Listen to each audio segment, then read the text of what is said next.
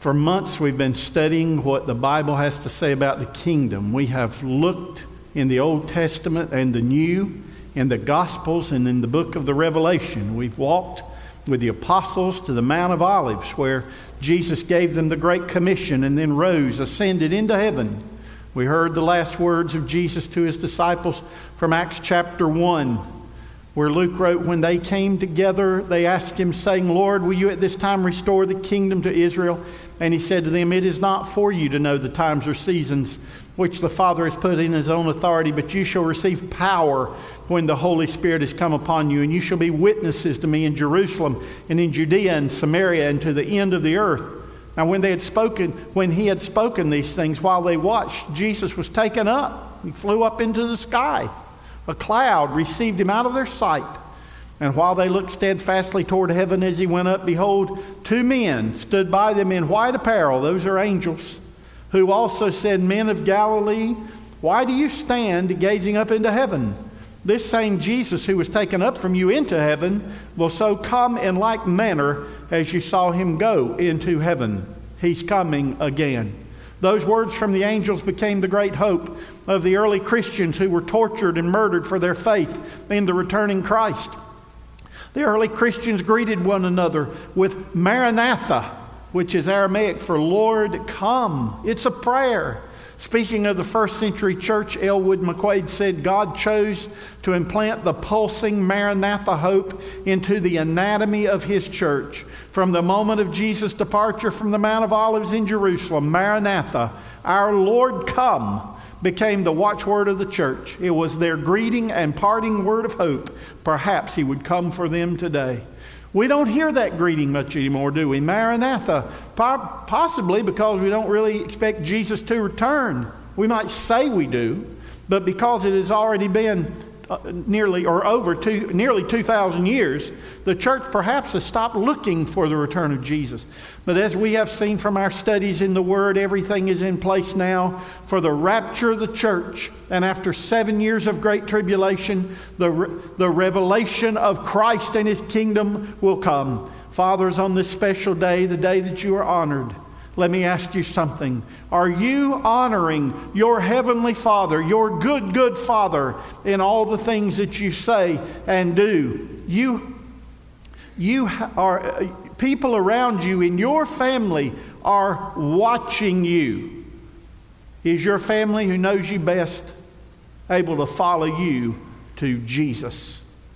Jesus is coming, and we need to do everything we can to help our children our families, our friends, our world get ready to meet him because let's face it, he is, he is the Father we all need. And that's what we're going to see today his coming. From Revelation 18 and 19, as we continue our message, Pray Sow Grow Kingdom Revelation.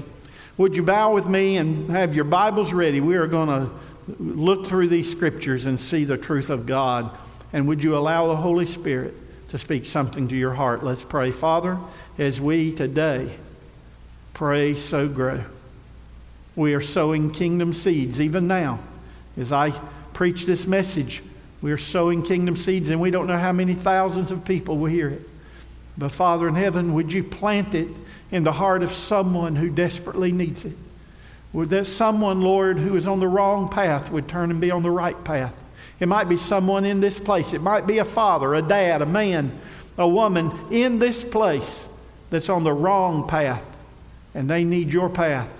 They need to follow Jesus. I pray, God, would your Holy Spirit teach us what we need to know, to encourage us, give us hope in these desperate days, but also to challenge us to be the best people we can be, the best children of God, for, for you are a good, good Father. We pray in Jesus' name. Amen.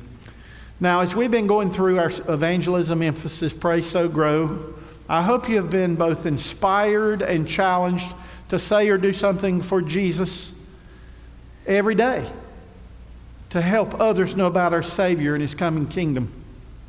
Anything we can do to say or remind others of Jesus is a kingdom seed that we can sow and that God could use to grow. Now, I hope you found courage and joy in sharing, sharing the good news of Jesus with others. And dads, the first place to sow those seeds is your family.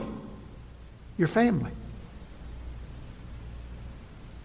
The world is doing everything it can, Satan and the world system, to pull your children away from faith in Jesus Christ.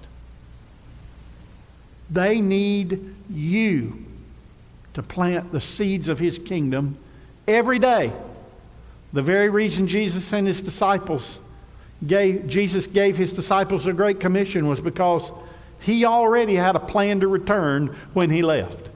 And that's why the angels gave them that one promise when they were watching Jesus rise into heaven He will return. Let's face it, when we look at the world situation around us, how much more evil it is becoming every day, it makes me want to say, Maranatha, come, Lord Jesus.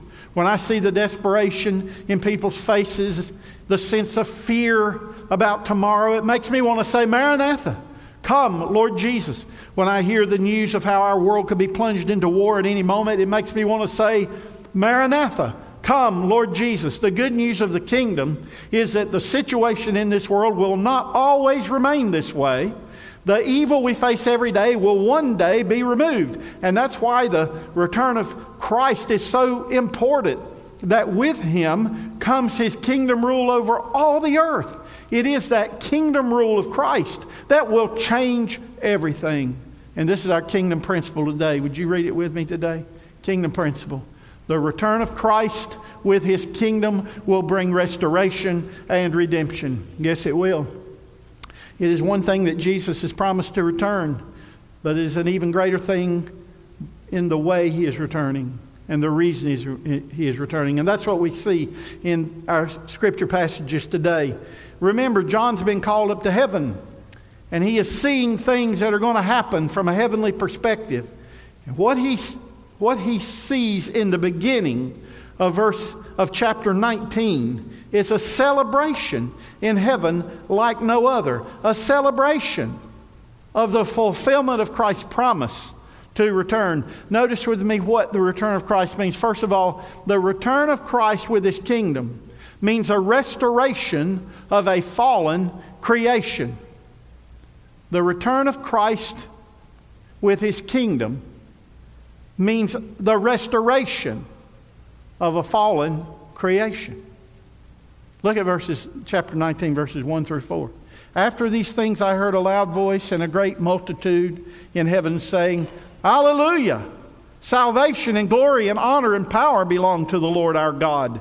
For true and righteous are his judgments, because he has judged the great harlot who corrupted the earth with her fornication who is that great harlot? It is the Antichrist.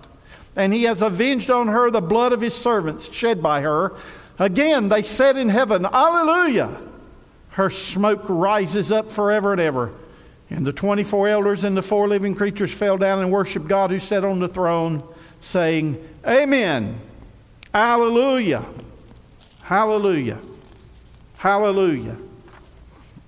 The first voice of praise in heaven the first hallelujah was for the judgment that had been poured out on the Antichrist in his kingdom, the judgment that will be poured out in our future when Jesus comes. And they saw it, John saw it, and heaven saw it as if it had already happened. Remember, John seeing something that's going to happen. And John says the first hallelujah in heaven is that judgment has been poured out on the Antichrist in his kingdom. John heard them celebrating that the kingdom of the Antichrist was on fire. Look at chapter 18 for just a moment, verses 1 through 3. This is the fall of his kingdom. After these things, I saw another angel coming down from heaven, having great authority, and the earth was illuminated with his glory. And the angel cried mightily with a loud voice, saying, Babylon the great is fallen. Babylon, that's the code word for the kingdom of the Antichrist. Babylon is fallen, is fallen, has become the dwelling place of demons, a prison for every foul spirit, and a cage for every unclean and hated bird for all the nations. All the nations have drunk of the wine of the wrath of her fornication. The kings of the earth have committed fornication with her, and the merchants of the earth have become rich through the abundance of her luxury. A celebration of worship arises in heaven at the fall of Babylon, the kingdom of the Antichrist. Make no mistake, the kingdom of the Antichrist on earth will be the most powerful kingdom that has ever been on earth. There, has, there have been great kingdoms throughout history. But no kingdom has ever controlled everything, the whole earth. America has been the greatest nation on earth, but America has not controlled the whole earth. America has great influence that is felt around the world. And that's what the Antichrist is going to have.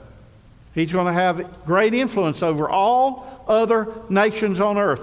The difference is that when the Antichrist rises, empowered by Satan, he will not only have influence, but he will control the commerce of the world.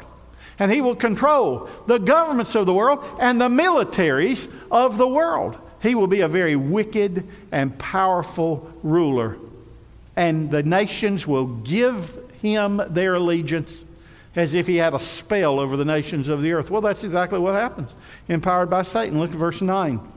The kingdoms, the kings of the earth who commit fornication and live luxuriously with her will weep and lament for her when they see the smoke of her burning, standing at a distance for fear of her torment, saying, Alas, alas, that great city Babylon, that mighty city, for in one hour your judgment has come. And the merchants of the earth will weep and mourn over her, for no one buys her merchandise anymore. Merchandise of gold and silver, precious stones and pearls, fine linen and purple, silk and scarlet, every kind of citron wood, every kind of object of ivory, every kind of object of most precious wood, bronze, iron, marble, cinnamon, incense, fragrant oil, and frankincense, wine and oil, flour and wheat, cattle and sheep, horses and chariots. And would you look at the last verse? And the bodies and souls of men. Notice how the kingdom of the Antichrist will not only be exporting goods around the world, but he will be engaging in mass human trafficking. He will deal in the bodies and souls of men. Let's look on. Verse 14 chapter 18. The fruit that your soul longed for has gone from you, and all the things which are rich and splendid have gone for you and from you, and you shall find them no more at all. The merchants of these things who became rich by her will stand at a distance for fear of her torment, weeping and wailing, for in one hour such great riches came to nothing. Every shipmaster, all who travel by ship, sailors, and as many as trade by the, trade on the sea, stood at a distance and cried out when they saw the smoke of her burning, saying, what is like this great city. Again, his cargo will be on ships all around the world. After the rapture of the church, the Antichrist will rise to power quickly and decisively. He will offer salvation to the world at a moment in time when every single Christian has left. At the rapture, when the rapture takes place and Jesus comes for his church, every Christian will be transported off this earth, and there will be nothing left but unbelievers. And yet, even during his reign of ta- terror and evil, there will be among those who are left people who turn to faith in Jesus Christ. Many people will realize that they foolishly missed the rapture and they will turn to Jesus Christ. It will be much more difficult then because the Antichrist will be in control of the world. In fact, to refuse him and to follow Christ will bring extreme persecution and almost certain death. Still, there will be some who refuse to participate in his evil kingdom, and as he prepares to return, the Lord Jesus has a word for them. Look at verses 4 through 5 and verse 8. And I heard another voice from heaven, John said, saying, Come out of her, my people, lest you share in her sins, and lest you receive of her plagues. For her sins have reached to heaven, and God has remembered her iniquities. Therefore, her plagues will come in one day death and mourning and famine, and she will be utterly burned with fire. For strong is the Lord God who judges her. Yes, He's the strongest. He's not only a good, good Father, He is the Almighty Father. He is the strongest Father. In heaven, John hears a celebration because of the destruction of this evil earthly kingdom. The kingdom of the Antichrist must fall in order for the kingdom of Christ to be revealed on the earth. So when Jesus comes, there's going to be a complete destruction of the kingdom of the Antichrist, and it is going to happen quickly. Verses 21 through 24. Chapter 18. Then a mighty angel took up a stone like a great millstone and threw it into the sea, saying, Thus with violence the great city Babylon shall be thrown down and shall not be found any more. The sound of harpists, musicians, flutists, and trumpeters shall not be heard in you anymore. No craftsman of any craft will be found in you anymore. And the sound of a millstone shall not be heard in you anymore. The light of a lamp shall not shine in you anymore. The voice of the bridegroom and bride shall not be heard in you anymore. For your merchants were the great men of the earth. For by your sorcery all the nations were deceived. And in her was found the blood of the prophets and saints and of all who were slain on the earth. This is a picture of the desolation that Christ, the King of Kings, will bring with him at his return. In one hour, the whole kingdom of the Antichrist is destroyed. Notice that the city is leveled. His capital city is leveled to the ground. No more sound of music, no more shopping, no more electricity. Every person who's in that city will perish. And in fact, not only will his capital be destroyed, his entire reign will be destroyed at the appearing of the great Lord Jesus Christ. Every kingdom on this earth will be replaced by the kingdom of the Lord Jesus Christ. That's the way it was created to be, folks. In the beginning, when the Lord Jesus created this world, He created it for His glory and His honor. Paul's create, Paul said creation was designed to worship the Holy Creator. Paul wrote in Colossians 1 He is the image of the invisible God, talking about Jesus. He is the image of the invisible God, the firstborn over all creation. For by Him all things were created that are in heaven and that are on earth, visible and invisible whether thrones or dominions or principalities or powers, all things were created through him and for him for his glory. So, what happened? We know what happened, don't we? Man's sinful disobedience happened.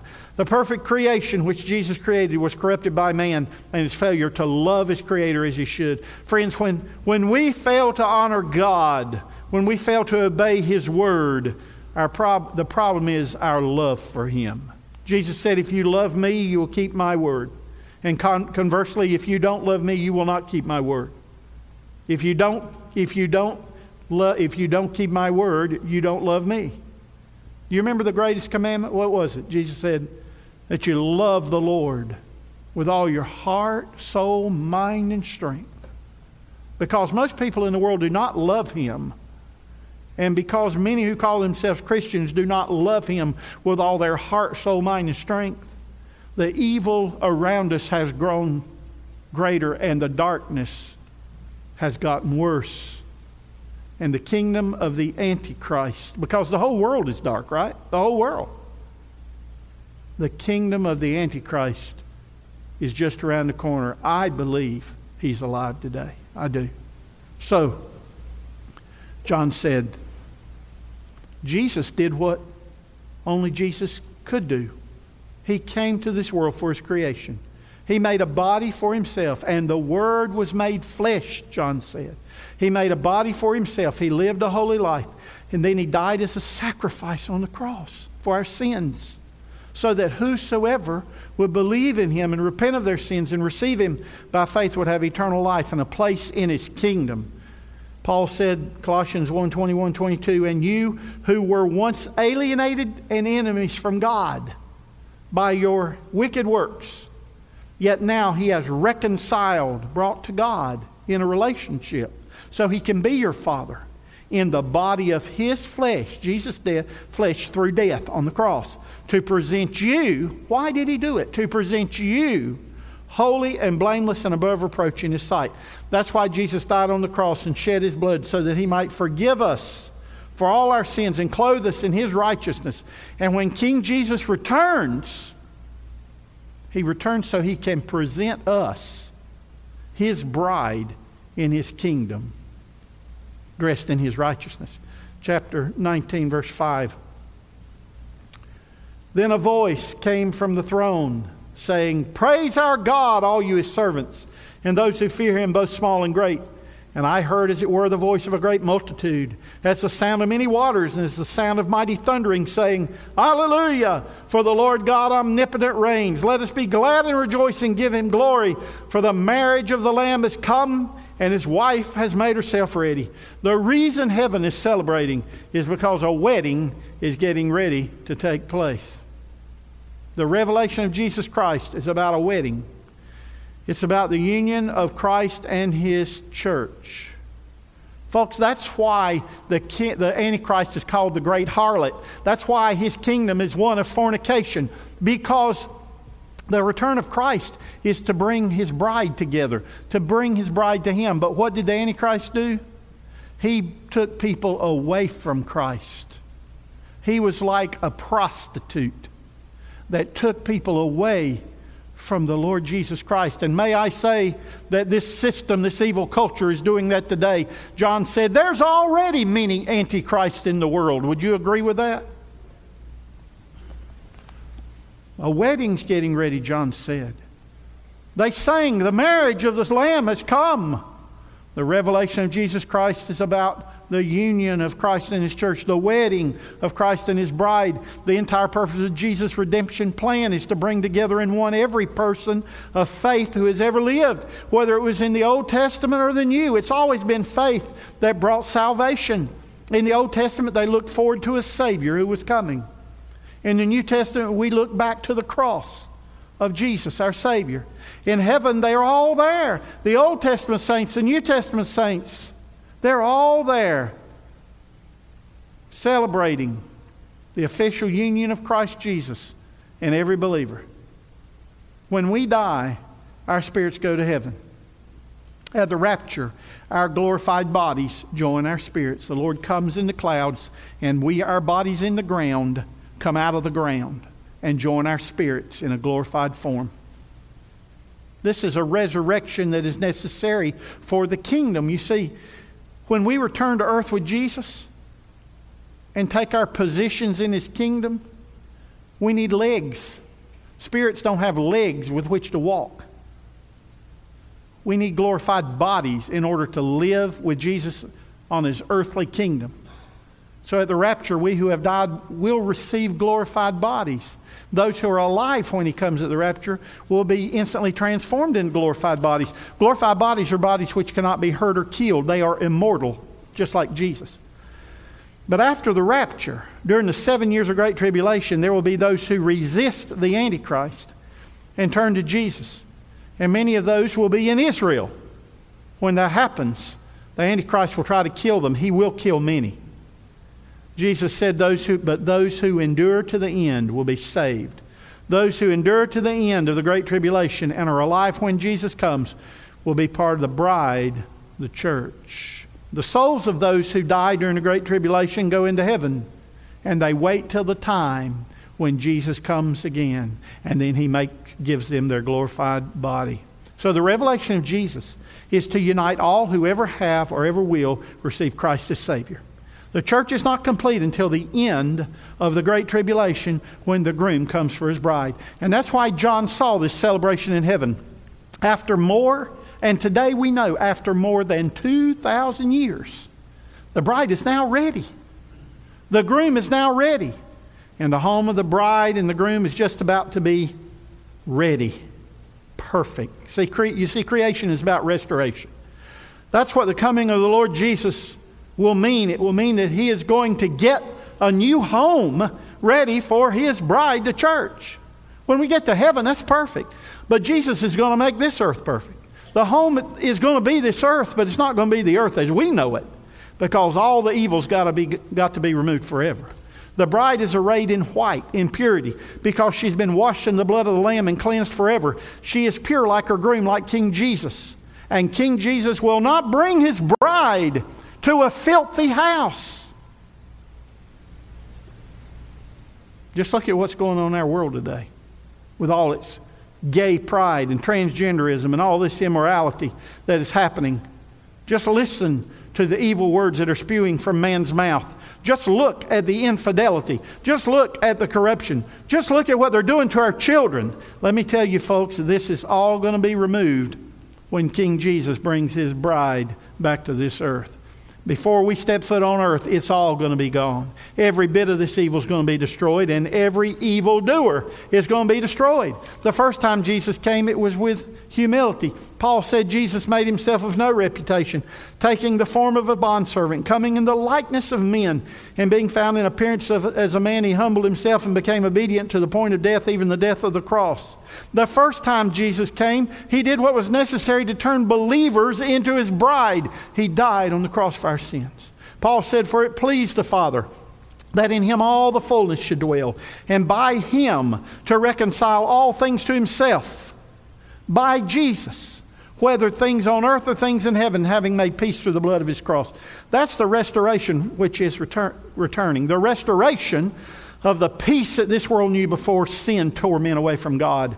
All of the perfect creation God made has suffered as a result of sin all the natural disasters, all the imbalances in the animal kingdom, all the sickness, sorrow, and death as a result of man's sin. The perfect creation, the original plan of God, will be restored when Jesus returns with his kingdom, and we'll look at that next week. Paul said in Romans 8, I consider the sufferings of this present time are not worthy to be compared with the glory that shall be revealed in us, for the earnest expectation of the creation eagerly waits for the revealing of the sons of God because the creation itself also will be delivered from the bondage of corruption into the glorious liberty of, of, the children of God. The first time he came, Jesus died for us to save all who would believe in him. The next time he comes, he's coming to destroy, to purge, to clean house, so that this world will be restored to the way God intended for it in the beginning. This world, this earth, will be a perfect place. No sin, no corruption, no sickness, no death, only life and peace and joy the way God created it to be. And that's why there's celebration in heaven. Because after thousands and thousands of years, restoration is coming. The marriage of the Lamb is coming. And in Revelation 19, John said, The marriage of the Lamb has come, and his wife, the church, is ready. At that moment, every person will, who would be saved is saved. At that moment, there's no one else who could enter the kingdom. Now, that moment, the Great Tribulation is, on, is over, and only those who have endured for the name of Jesus will enter the kingdom. And the truth is, many of those are in Israel. And that's the second thing we see. The return of Christ with this kingdom not only means a restoration of a fallen creation, but it means the redemption of the foolish nation. Remember what we saw in Revelation 14 144,000 Jews standing with Jesus on Mount Zion, 144,000 from the 12 tribes of Israel. Well, that's far different from what happened the first time Jesus came. Had his first appearance when Jesus was born into the world to be the Messiah of the Jews, to be Israel's rightful king. The foolish nation of Israel rejected their Messiah and crucified him. They're still rejecting him calling him a false prophet or a false Messiah, even though they forsook Jesus, though he never forsook them. Look what Paul said in Romans 11. I say then, as God cast away his people, Israel, I say then, have they stumbled that they should fall? Certainly not, but through their fall to provoke them to jealousy, salvation has come to the Gentiles. For if their being cast away is the reconciling of the world, what will their acceptance be but life from the dead? For I do not desire, brothers, that you should be ignorant of this mystery, lest you should be wise in your own opinion, that blindness in part has happened to Israel until the fullness of the Gentiles has come in. We're in the age of the Gentiles now. The Gentiles, is, uh, we're taking salvation to the world. At the end, it will be Israel who takes it to the world. And then, so all Israel will be saved.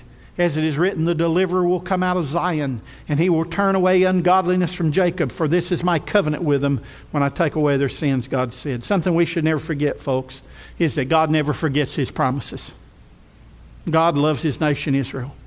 He called them his chosen people, and they still are. To his friend Abraham, God promised that one of his descendants would be a blessing to all the nations. That's the promise that assured the Savior, the Messiah of Israel, would come through Abraham, Isaac, and Jacob. On his deathbed, the Lord spoke through Jacob and said to his son Judah, The scepter shall not depart from Judah, nor a lawgiver from between his feet until Shiloh comes, and to him shall be the obedience of the people.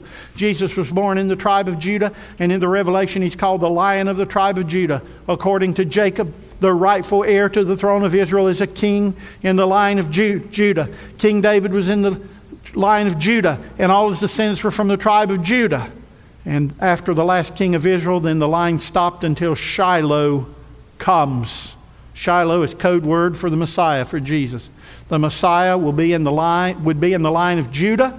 He would rule not only over Israel, but over the world. To him, the people would be obedient. Jesus is that final king. He is the king of kings, the Son of God. Through the prophet Isaiah, the Lord gave a word about his kingdom. For unto us a child is born, unto us a son is given, and the government will be upon his shoulder, and his name will be called Wonderful Counselor, Mighty God, Everlasting Father, Prince of Peace. That's the government of the whole world. Of the increase of his government and peace there will be no end. Upon the throne of David and over his kingdom to order and establish it with judgment and justice from that time forward, even forever. The zeal of the Lord of hosts will perform this. Jesus was born in the line of King David. He was the rightful heir to the throne of Israel. The difference in Jesus' reign than all the other kings is that Jesus' reign is an eternal reign. His kingdom is an eternal kingdom. When Jesus comes, he will reign forever as King of kings and Lord of lords from his throne in Jerusalem. It is then that all Israel will be saved.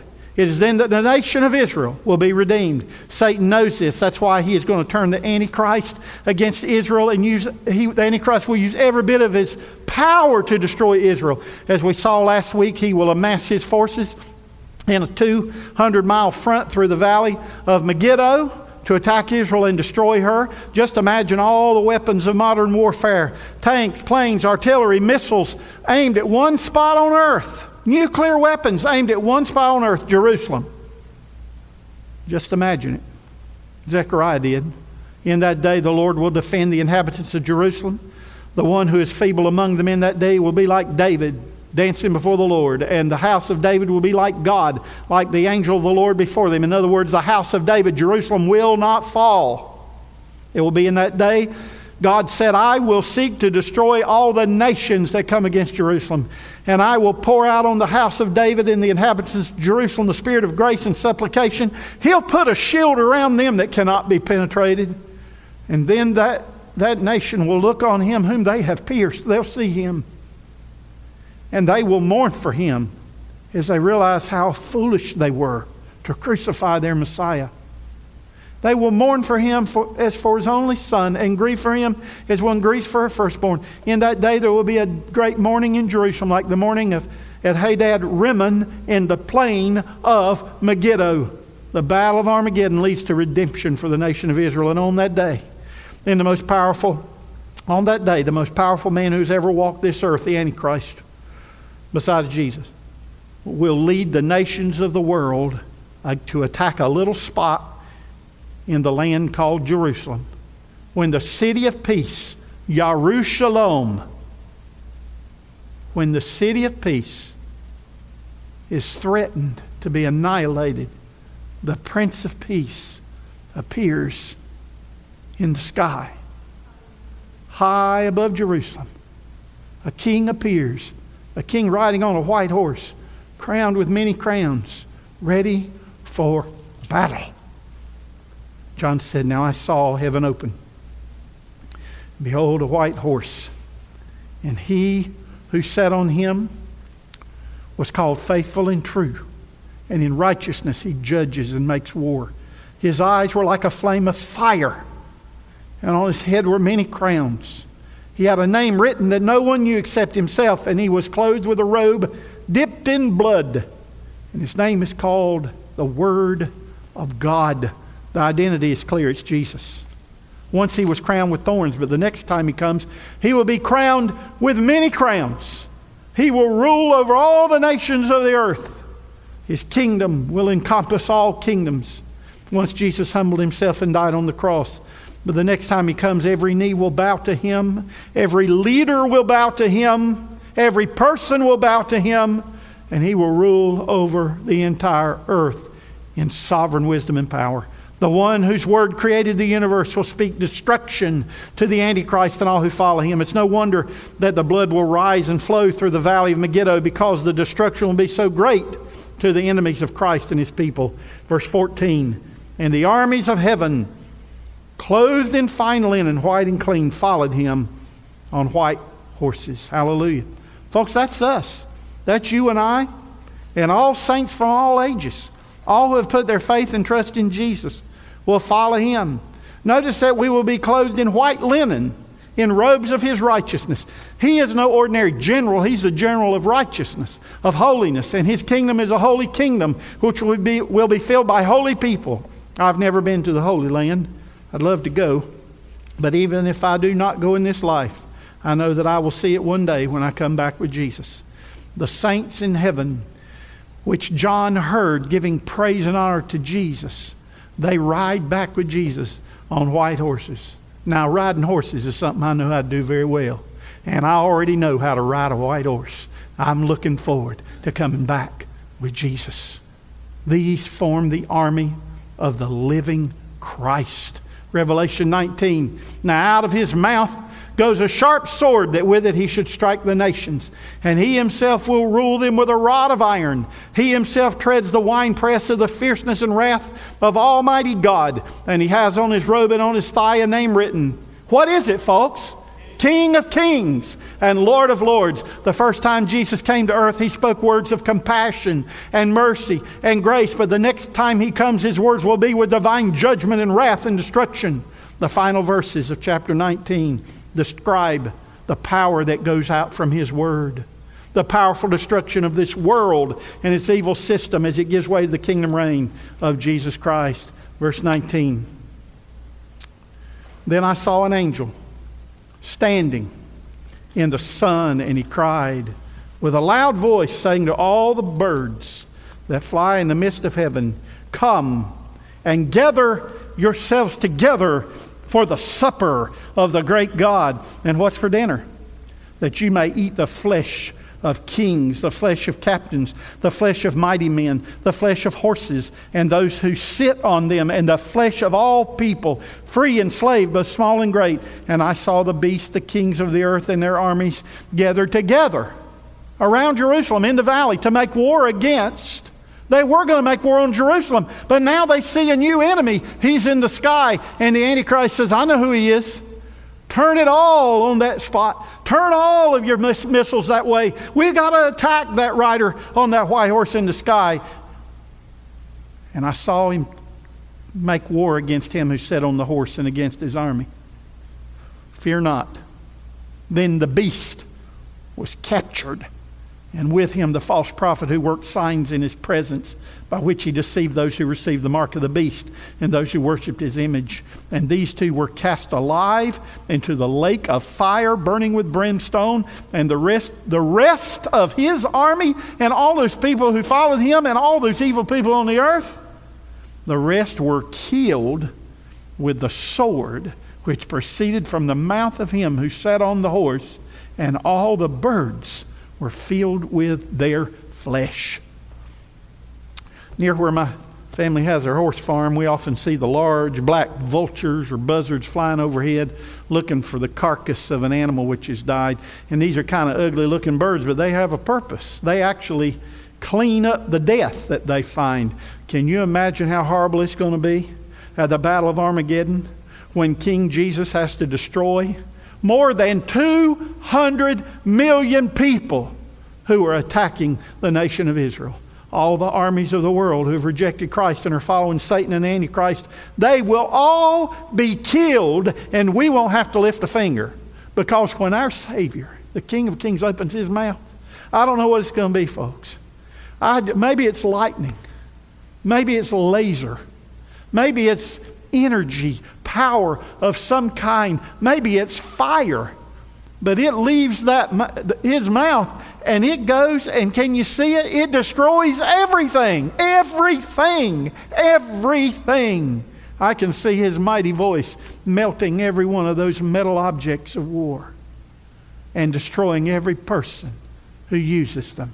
There's never been a war like this war, but it's a necessary war because King Jesus has to destroy evil and all who practice it to make this world a fitting home for his bride and a kingdom for his people.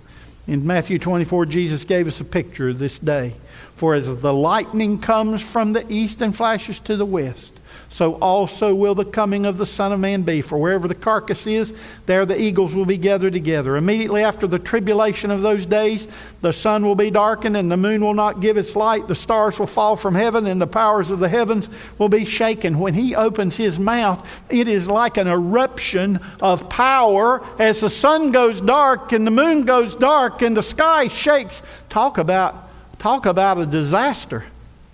Then the sign of the Son of Man will appear in heaven, and then all the tribes of the earth will mourn, and they will see the Son of Man coming on the clouds of heaven with great power and great glory. The King is coming, folks. The King is coming.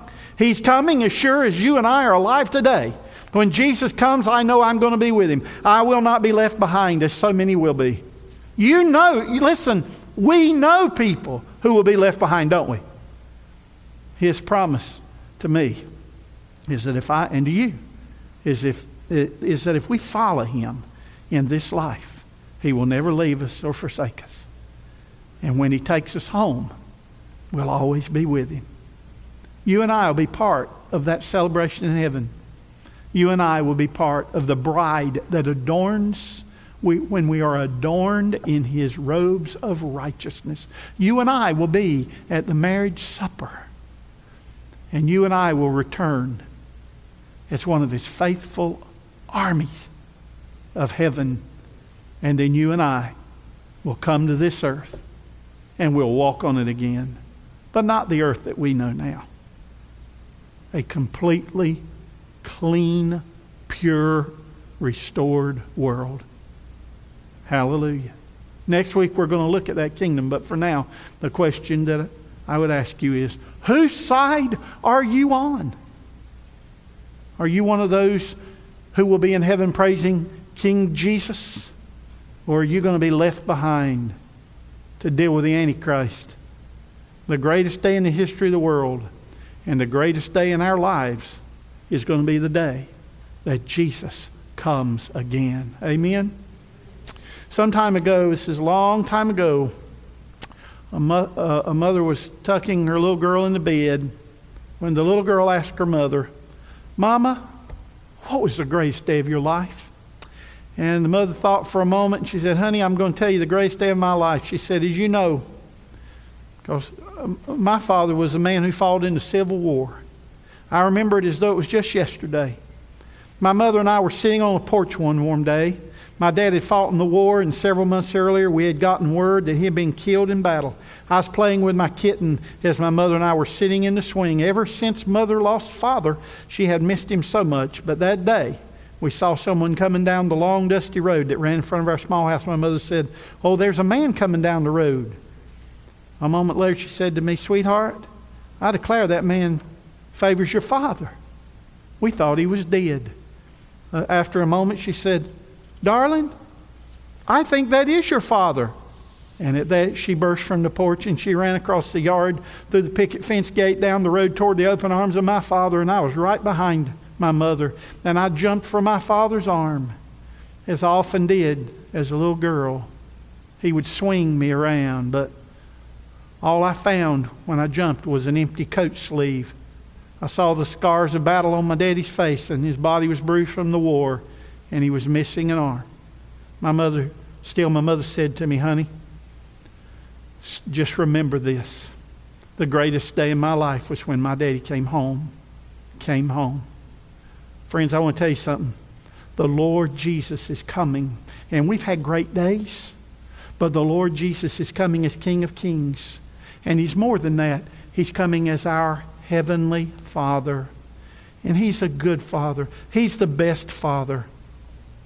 And all that is getting ready to happen, all that He's going to do to destroy every ounce of evil on this earth is for the love of you. Because He loves you.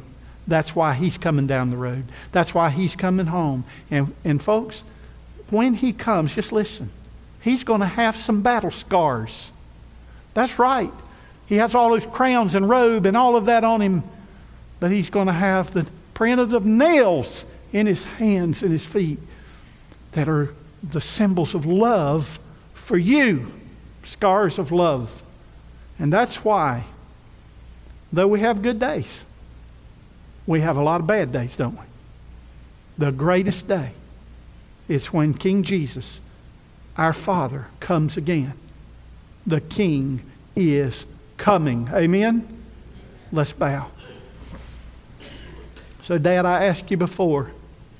I'm going to ask you again what's going to happen to your family when Jesus returns? He's coming. Might be before, might be while we're alive. I hope it is. Dad, are you ready to meet him? Well, what about your children? What are you going to do about it? If they're not ready, what are you doing about helping them find Jesus?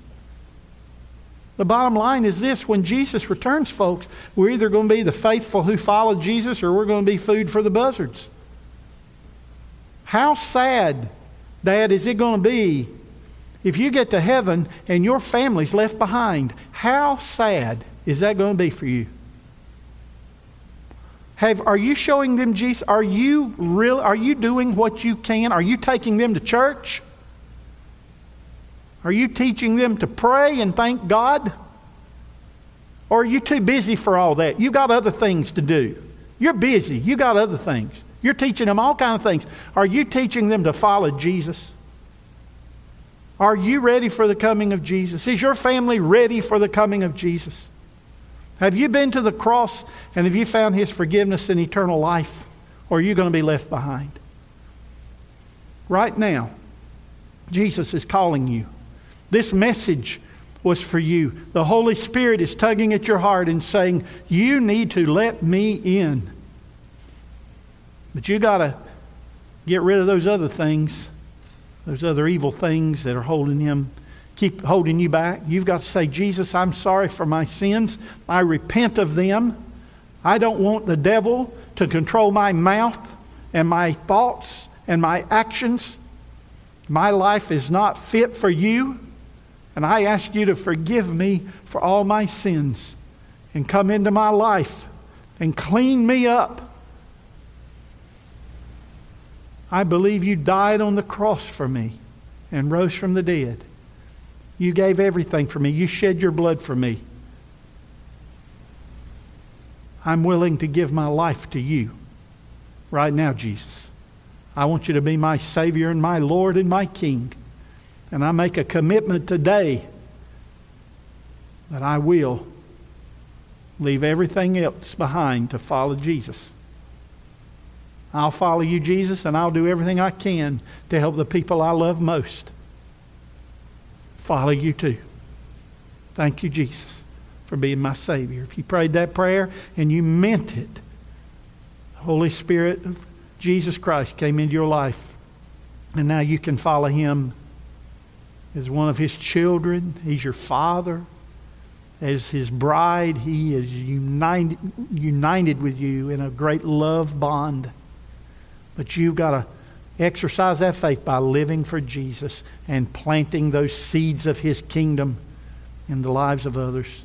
While we're singing, I'll be at the front if you need to pray. I'll help you pray for anybody or anything. Maybe you want to be a part of our church family or be baptized or whatever you need. I can encourage you with that. Father in heaven, this has been a strong, long message, Lord, but it is the truth. It is the truth, and you're coming again.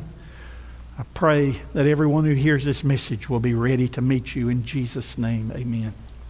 Stand with us as we sing together. Turn your eyes upon Jesus.